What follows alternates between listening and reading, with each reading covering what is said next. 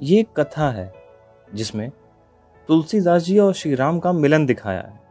मुझको अच्छी लगी तो सोचा आपसे शेयर करूँ। आशा करता हूँ आपको भी अच्छी लगेगी।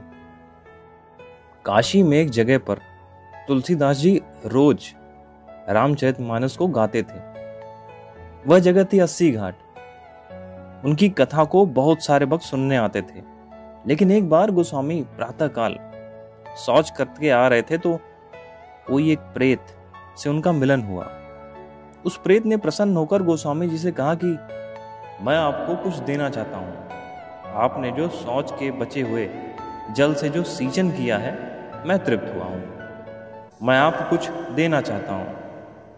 गोस्वामी जी बोले, भैया, हमारे मन को तो केवल एक ही चाह है कि ठाकुर जी का दर्शन हमें हो जाए।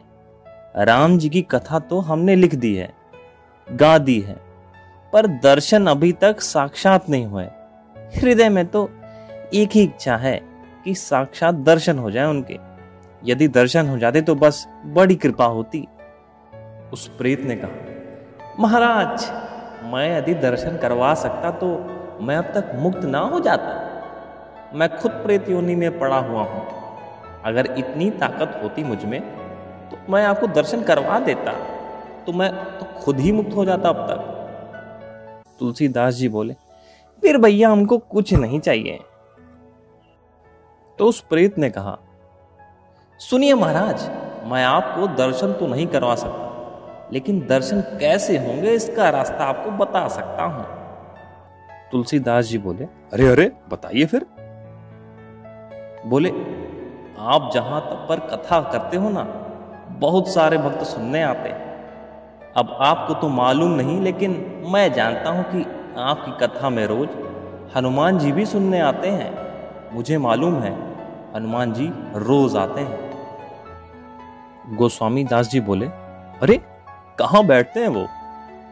प्रेत ने बताया कि सबसे पीछे कम्बल ओढ़कर एक दीनहीन ने कोड़ी के स्वरूप में व्यक्ति बैठता है और जहाँ जूते चप्पल उतरते हैं, वहीं बैठता है वो। उनके पैर पकड़ लेना वो हनुमान जी ही हैं। गोस्वामी जी बड़े खुश हुए। आज जब कथा हुई है, गोस्वामी जी की नज़र उसी व्यक्ति पर है कि वो कब आएगा। और जैसे ही वो व्यक्ति आकर बैठे पीछे, गोस्वामी जी आज अपने आसन से कूद पड़े हैं और दौड़ पड़े, जाकर चरणों में गिर गए। वो व्यक्ति बोला कि, महाराज, आप व्यास पीठ पर हो और मेरे चरण पकड़ रहे हो। मैं एक दीनहीन कोड़ी व्यक्ति हूँ। मुझे तो ना कोई प्रणाम करता है ना कोई स्पर्श करता है। आप व्यास पीठ छोड़कर मुझे प्रणाम क्यों कर रहे हो? गोस्वामी जी बोले कि, महाराज, आप सबसे छुप सकते हो, मुझसे नहीं छुप सकते हो। अब आपके चरण में तब तक नहीं छोड़ूँगा जब तक आप राम जी से मेरी मुलाकात नहीं करवाते। जो ऐसा कहा तो हनुमान जी अपने दिव्य स्वरूप में प्रकट हो गए। तुलसीदास जी ने कहा कृपया करके मुझे राम से मिलवा दो। अब और कोई अभिलाषा नहीं बची। राम जी का साक्षात्कार हो जाए हनुमान जी। आप तो राम जी से मिलवा सकते हो।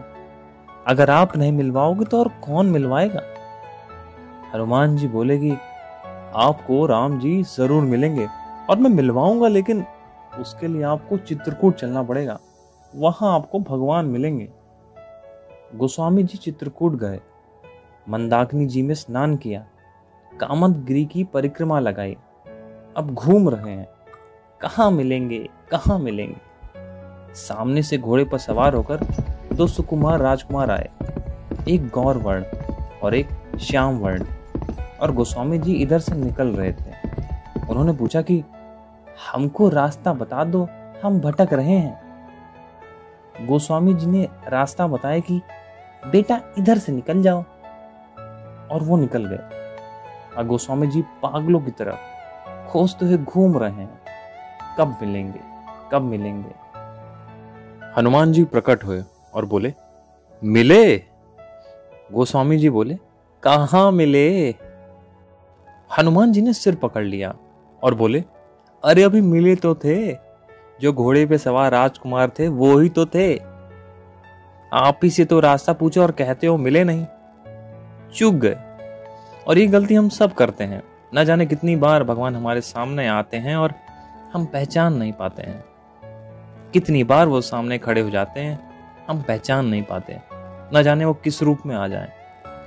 सबका कर कदर समान, जो तेरे घर आए, क्योंकि न जाने किस रूप में नारायण मिल जाए। गोस्वामी जी कहते हैं, हनुमान जी, आज बहुत बड़ी गलती हो गई, फिर कृपा करवाओ। फिर मिलवाओ। हनुमान जी बोले कि थोड़ा सब्र रखो, एक बार और फिर मिलेंगे। गोस्वामी जी बैठे हैं, मंदाकिनी के तट पर स्नान करके बैठे हैं। स्नान करके घाट पर चंदन घिस रहे हैं, मगन हैं और गा रहे हैं श्री राम जय राम, जय जय राम। हृदय में एक ही लगन है कि भगवान कब आएँगे। और ठाकुर जी एक बार फिर से कृपा करते हैं। ठाकुर जी आ गए और कहते हैं, बाबा बाबा, चंदन तो आपने बहुत प्यारा घिसा है। थोड़ा सा चंदन हमें दे दो। गोस्वामी जी को लगा कि कोई बालक होगा। चंदन घिसते देखा तो आ गया। तो तुरंत लेकर चंदन ठाकुर जी को दे दिया और ठाकुर जी लगाने लगे। हनुमान जी महाराज समझ गए कि आज बाबा फिर चूके जा रहे हैं। आज ठाकुर जी फिर से इनके हाथ से निकल रहे हैं। हनुमान जी तोता बनकर आ गए शुक रूप में और घोषणा कर दी कि चित्रकूट के घाट पर भई संतन की भीड़, तुलसीदास चंदन घिसे तिलक देत रघुवीर। हनुमान जी ने घोषणा कर दी कि आप मत चूक जाना। आज जो आपसे चंदन ग्रहण कर रहे हैं, ये साक्षात रघुनाथ हैं। और जो ये वाणी गोस्वामी जी के कानों पर पड़ी तो गोस्वामी जी चरणों में गिर गए। ठाकुर जी तो चंदन लगा रहे थे। बोले, प्रभु, अब आपको नहीं छोड़ूँगा। जैसे ही पहचाना तो प्रभु अपने दिव्य स्वरूप में प्रकट हो गए और बस बस वो झलक ठाकुर जी की दिखाई दे गई।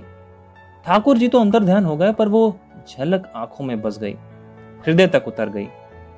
फिर कोई अभिलाषा जीवन में नहीं रही, परम शांति, परम आनंद जीवन में। आ गया ठाकुर जी से मिलने के बाद।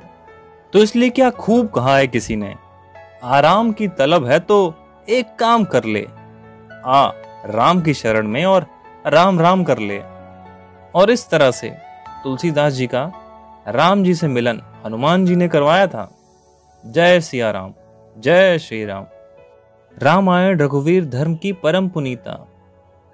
धनुधारी श्री लक्ष्मण, साथ में माता सीता। जय श्री राम। मैं आशा करता हूँ कि आपको ये स्टोरी पसंद आई होगी। कैसी लगी कमेंट करके ज़रूर बताइएगा। Thank you